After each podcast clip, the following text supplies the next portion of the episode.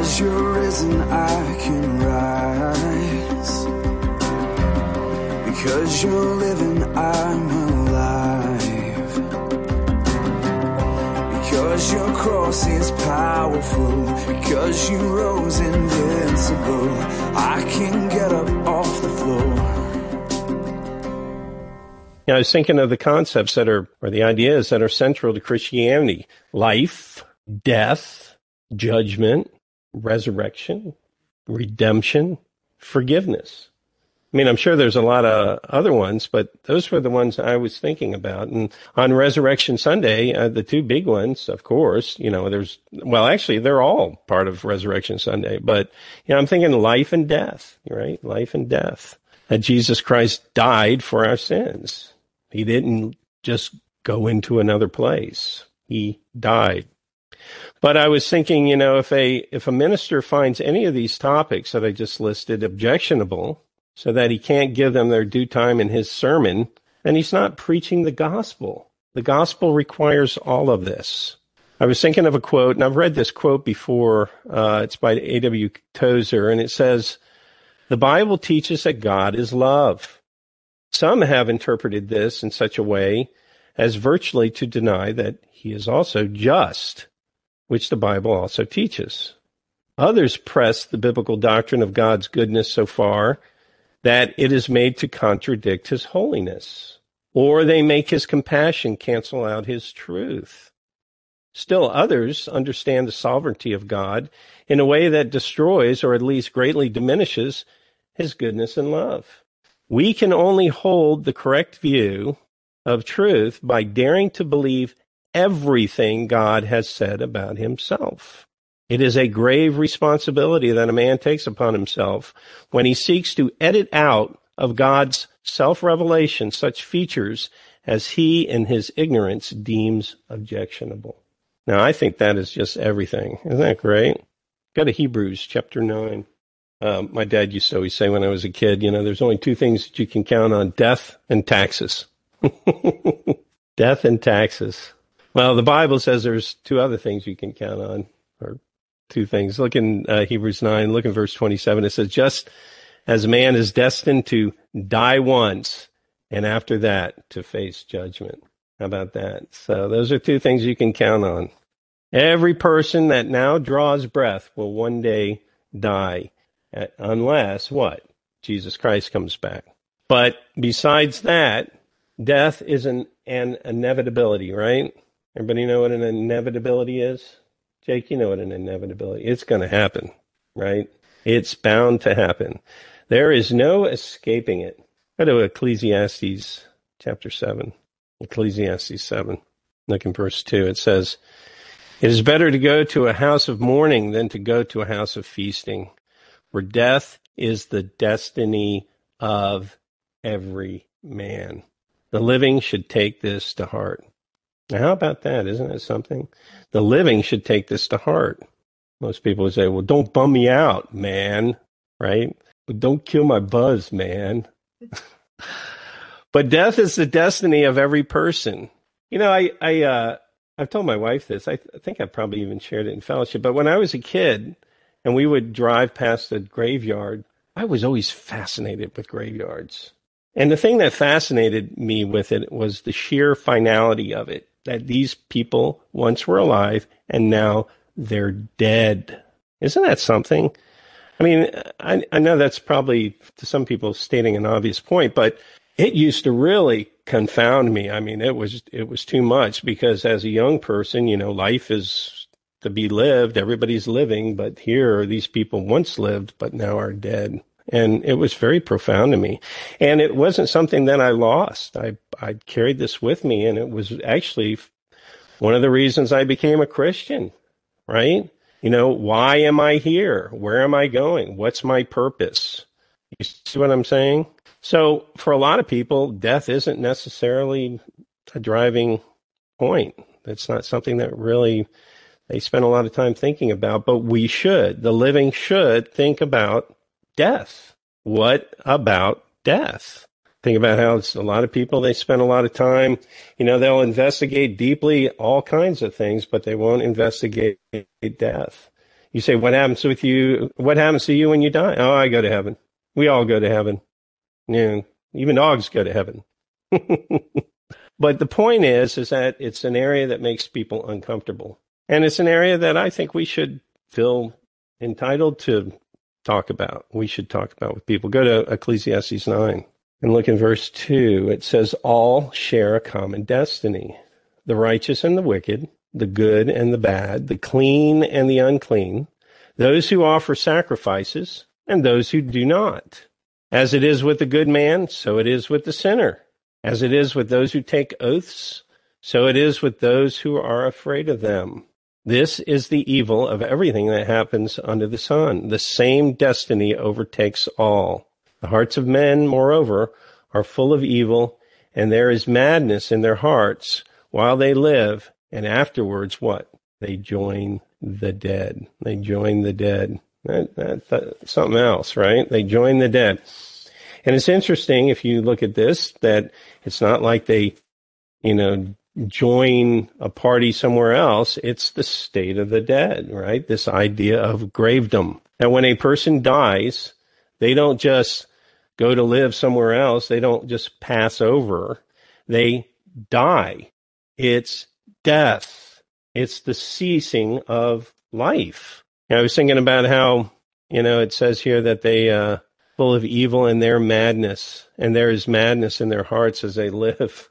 You know, that, I was thinking about that, that, you know, humanity, the insanity of humanity, you know, each generation thinks, you know, they come in with aspiration, they're going to change things, right? And they're full of hope and expectation. They have the greatest intentions only to leave disillusioned and disenfranchised. I mean, it, it's, you know, it's the cycle of life. People come in expecting and leave, you know, dis, disappointed. Um, you know, outside of, of course, the word of God. And the true, the truth of this whole thing is that everybody dies. And there are no exceptions to that. We read, we read before that man is destined to die once and then to face judgment. Well, it goes on in verse four. It says, anyone who is among the living has hope. Even a live dog is better than a dead lion. It's kind of an interesting phrase. So Solomon here is saying death is better than, or life is better than death. Verse five, and the living know that they will die, but the dead know nothing. Okay? There's no consciousness in the grave. When you die, you just cease to be. It says they have no further reward, and even the memory them, of them are forgotten or is forgotten. They love, their hate, and their jealousy have long since vanished. Never again will they be a part in anything that happens under the sun. So there's no such thing as reincarnation. You're not going to die and go through and cycle back as, you know, another animal. You get one shot at this thing called life and then you die. That's what the Bible teaches. Go to Job. Now, uh, Job 14. Now, Job is one of the older books in the Bible. I think it is the oldest book in the Bible. It was written in the seventh century BCE. It actually, you know, relates to uh, events that happened before Moses was born. So that's how they're able to date it.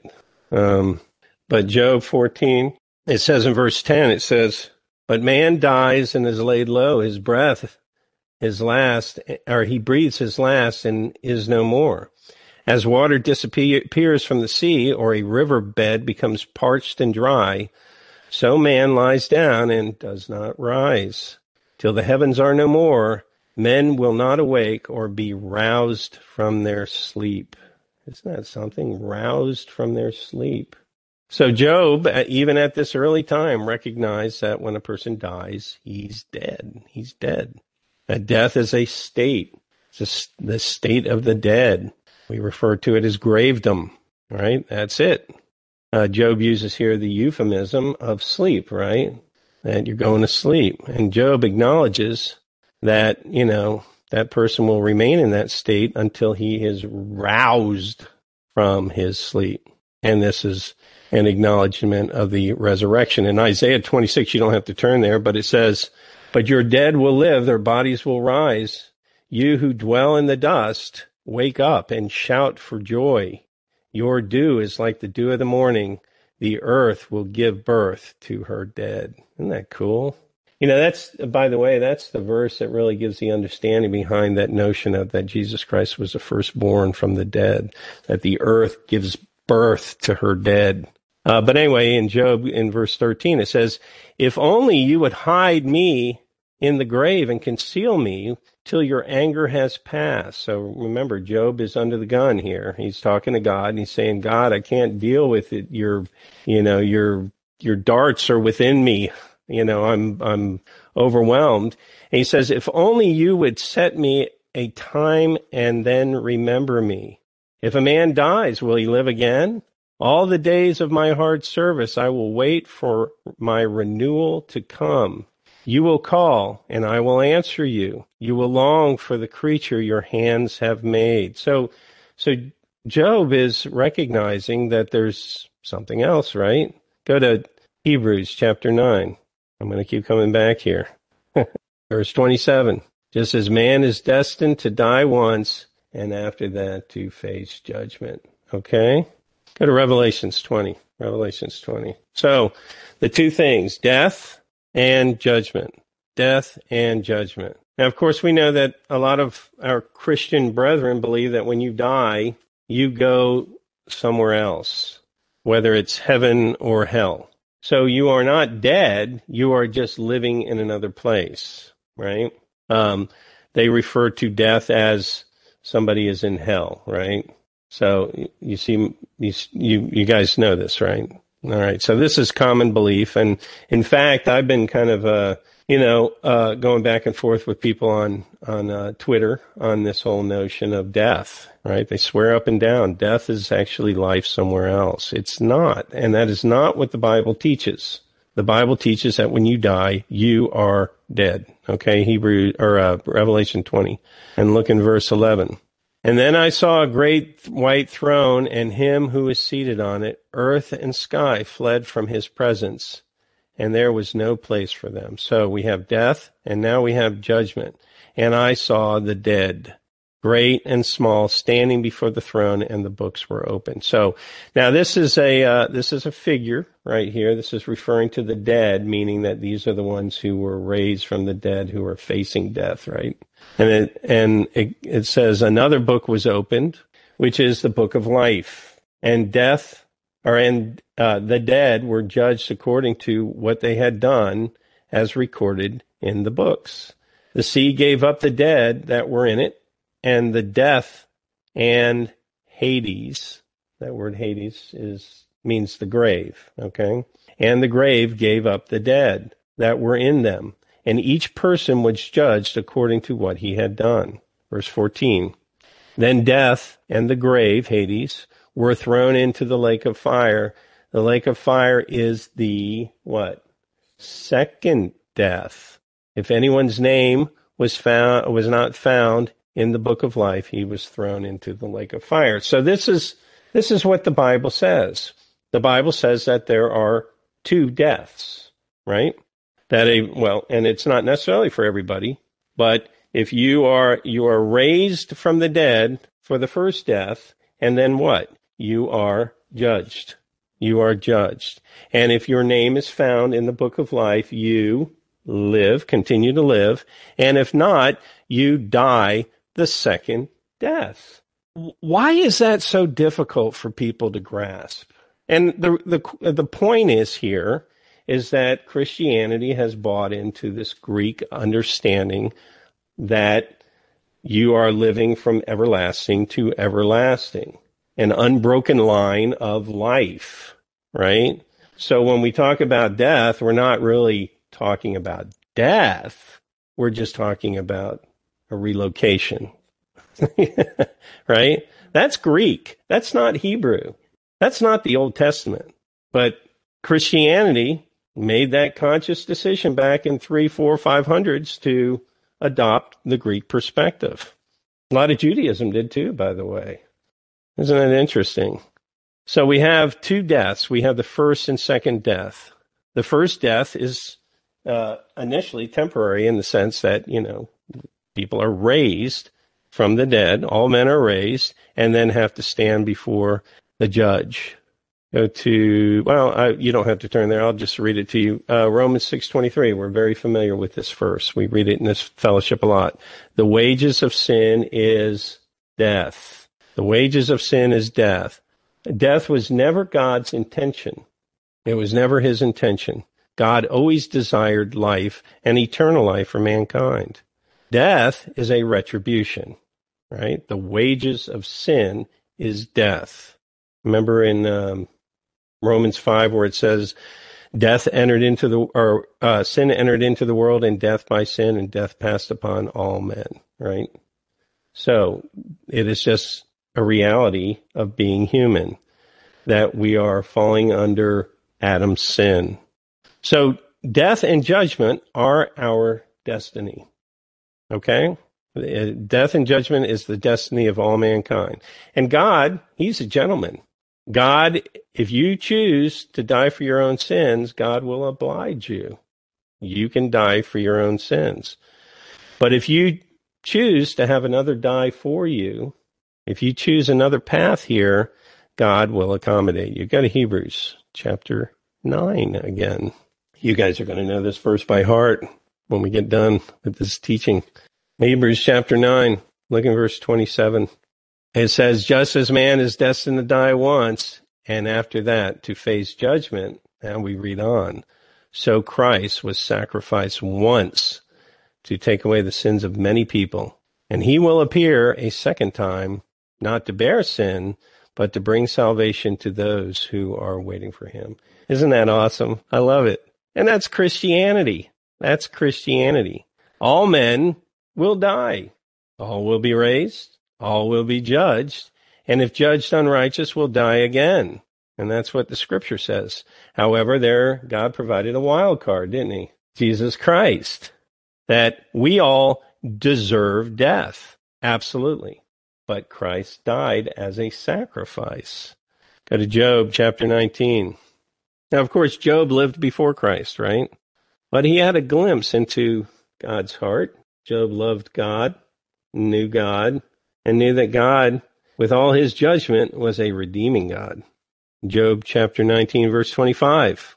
He says, I know that my Redeemer lives, and that in the end he shall stand upon the earth. And after my skin has been destroyed, yea, in my flesh, I will see God. I myself will see him with my own eyes, I and not another. How my heart yearns within me. Now, this isn't talking about Jesus Christ. This is talking about God, the Redeemer. That God is the author of the plan. You see that?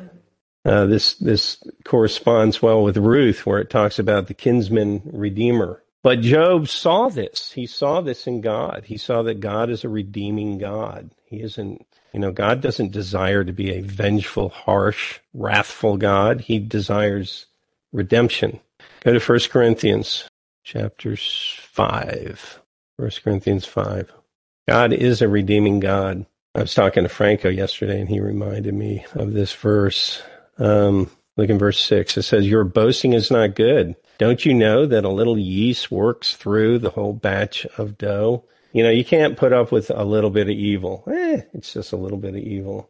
Paul's saying, Look, don't you understand? A little bit of evil, it goes a long way. It says, Get rid of the old yeast that ye may be a new batch without yeast and then it says, as you really are, for Christ, our Passover lamb, has been sacrificed. Wow, interesting. So this Passover lamb, this idea of a Passover lamb, we learned or we read earlier about the sacrifice in Hebrews, right? That Jesus Christ was our sacrifice. And here we're reading about this Passover lamb has been sacrificed, right? And this idea of sacrifice, you know, the notion of sacrifice, substitution, right? That one would substitute their life for another, which is very biblical, by the way. It's throughout scripture that you have this notion of the Passover lamb. This lamb, this goes back to Israel in captivity in Egypt. And God delivered them from their captivity. And how did he do this? Well, it was the Passover that each Israelite family would take a lamb of the first year without blemish and spot, meaning it was it was a perfect animal, and they would slaughter it. and they would take the blood from that lamb and they would paint it on the doorposts of their house. And then they would take the lamb inside and eat it, right? Isn't that something? And then when at, I think it was midnight, when the destroyer passed over, any house that had the blood on the doorpost was left alone. But any house that did not have the blood painted on the doorpost, the firstborn of every family, it said the firstborn of the family, uh, how did it say it? Um, the firstborn of Pharaoh that sat on his throne, the firstborn of the prisoner who's in the dungeon, the firstborn of the cattle, everyone, all of them died. So the only people that were protected were those who were protected by the blood. Isn't that awesome? And Jesus Christ is our Passover. I think that's cool. And, you know, I remember once upon a time, you know, when I was first getting into the word and somebody said, well, you know, this whole thing with the blood, you know, they were trying to teach me one point, but they ended up kind of messing another one up. And they were trying to teach me that, you know, the Catholic Church was all about the blood, the blood, the blood, you know, and, and it, and it simply, it was a figure of speech that meant that the blood represented the death of Jesus Christ. You know, the part represents the whole. Well, that, that is true. That is true, but there's more to it than that. There's this whole idea of the blood protecting the occupants of the household the blood of Jesus Christ. Isn't that cool? Only those who were protected by the blood's lamb or the lamb's blood were uh, kept alive. And Christ is our Passover. His blood protects us. I think of Ephesians, Ephesians 1, where it says, In whom we have redemption through his blood, the forgiveness of sins according to the riches of his grace.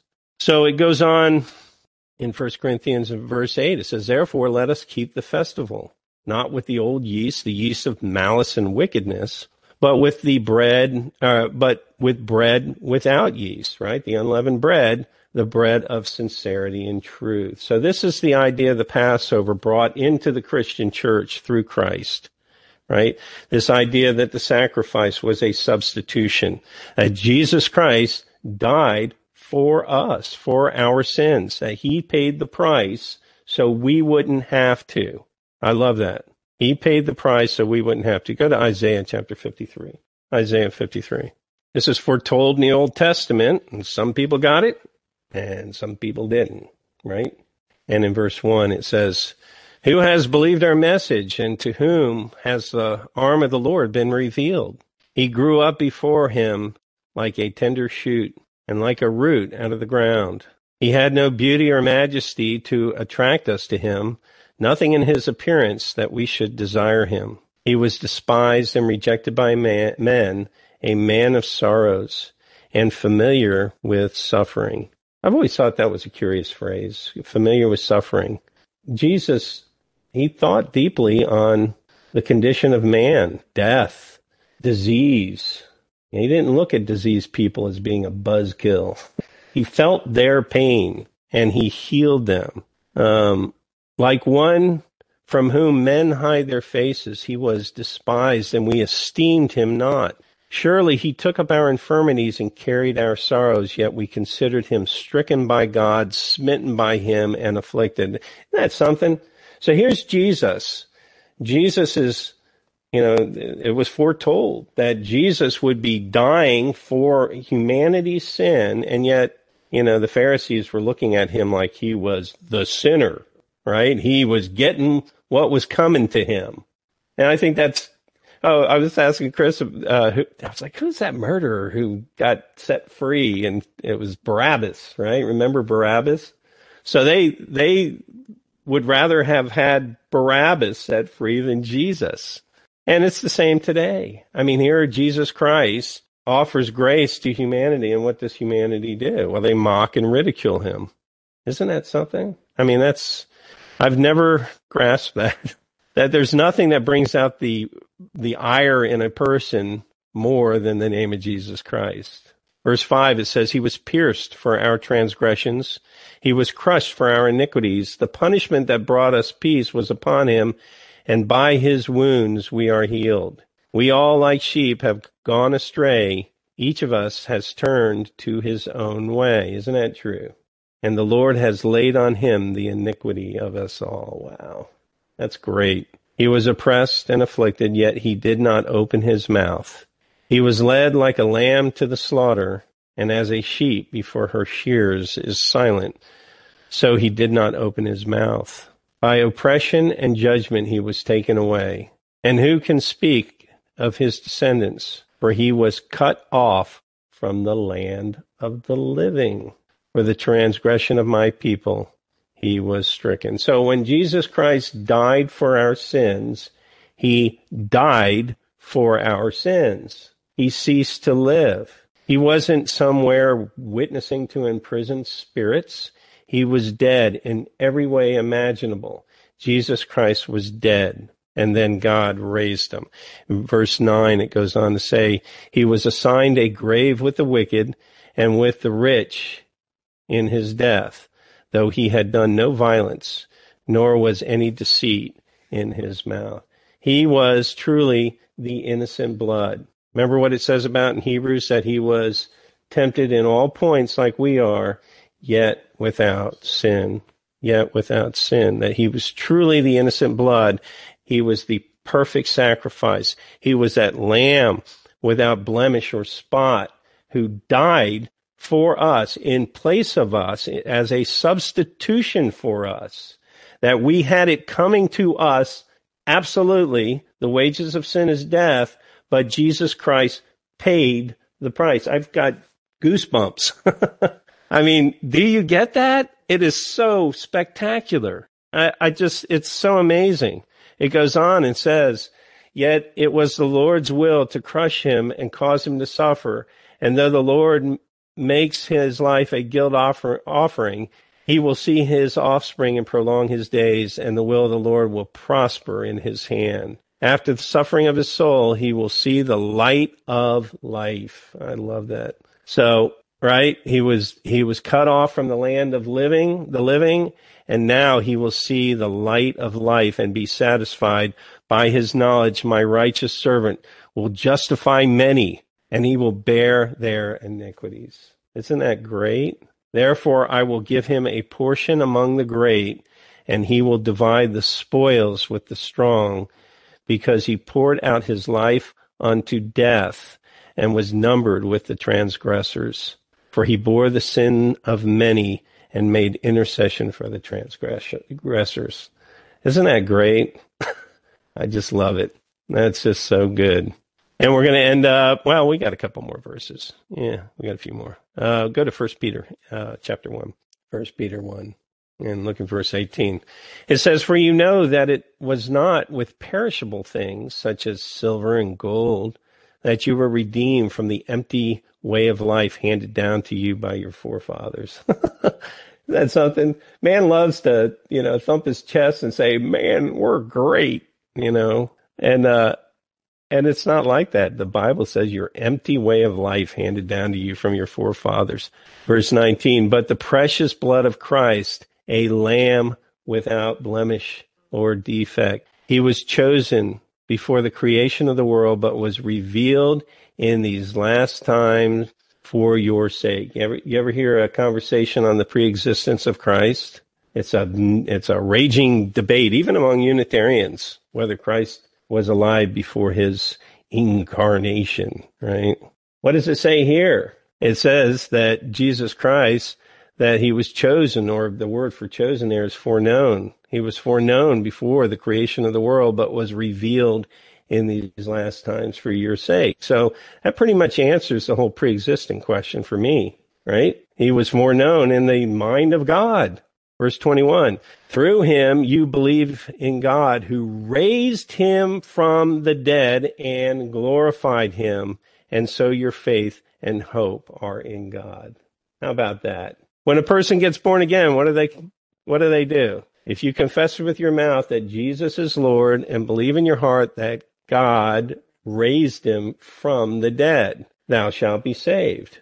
And what does the devil do? He says, well, death really isn't death. You see how he gets squirrely in there and messes with people's doctrine?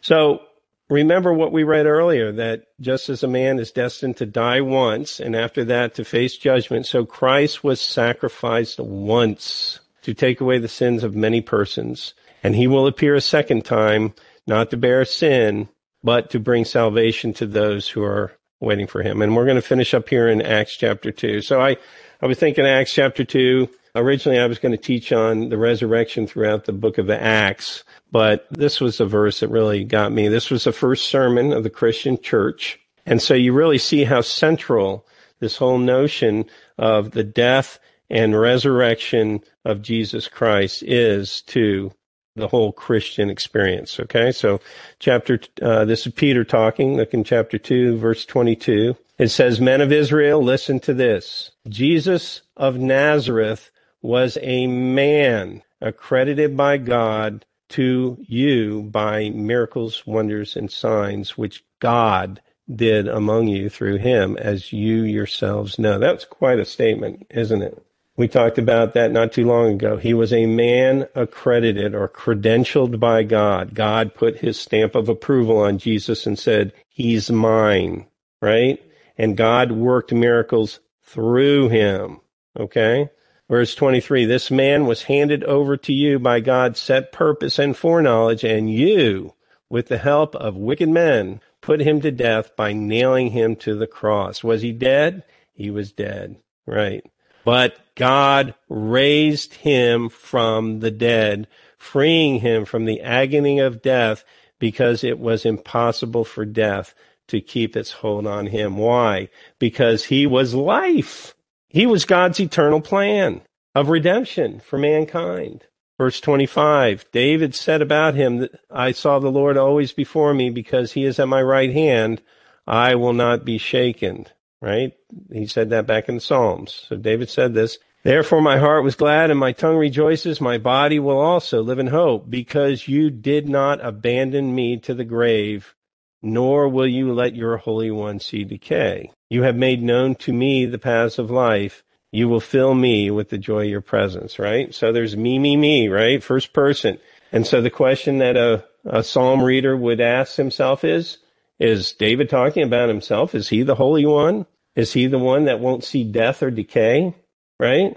Says, brothers, verse 29, I can tell you confidently that the patriarch David died and was buried and his tomb is still with us, which means that what? He's still dead. He's in, he's been cut off from the land of the living, hasn't been resurrected. Verse 30, but he was a prophet and knew that God had promised him on oath that he would place one of his descendants on his throne.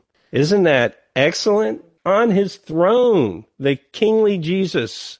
Verse 31 Seeing what was ahead, he spoke of the resurrection of Christ, that he was not abandoned to the grave, nor did his body see decay. God did not abandon Jesus to the grave. He got him up from the dead. He raised him and gave him the light of life. Isn't that something? And you see that that was by promise. It was promised in the Old Testament and God fulfilled it. Well, does God promise anything for us? Yes. If God fulfilled that promise, he will fulfill the promise to us. Absolutely. Because God is not a man that he would lie. He goes on here and says, verse 32, God has raised this Jesus to life and we are all witnesses of the fact. That is Christianity. We are witnesses of the resurrection. We are witnesses of the resurrection. How? Did we see it? No, but we have Christ in us. It's the reality of the Holy Spirit within. That is why we are witnesses of the resurrection. Verse 33 Exalted to the right hand of God, he has received from the Father the promised Holy Spirit and has poured out what you now see and hear, which is what? Speaking in tongues. For David did not ascend to heaven, as ye, yet he said, the Lord is at my right hand. Sit at my right hand, at my right hand until I make your enemies a footstool for your feet. So what did it say there? David did not ascend to heaven. That means he's dead. He's, he's still in the grave. Therefore, let all Israel be assured of this. God has made this Jesus, whom you crucified, both Lord and Christ. Amen. Father, we thank you for the truth of your scripture. We thank you, thank you, Father, for your your honesty and truth on, on the realities of death and judgment. Father, we know that they are staring us right in the face. But Father, we thank you that you gave us Jesus Christ and that it's through Jesus Christ that we have eternal life. We thank you for the substitutionary sacrifice of Jesus Christ. And Father, we thank you that we have such a wonderful hope. I thank you for all these things in your Son's name, Jesus Christ. Amen.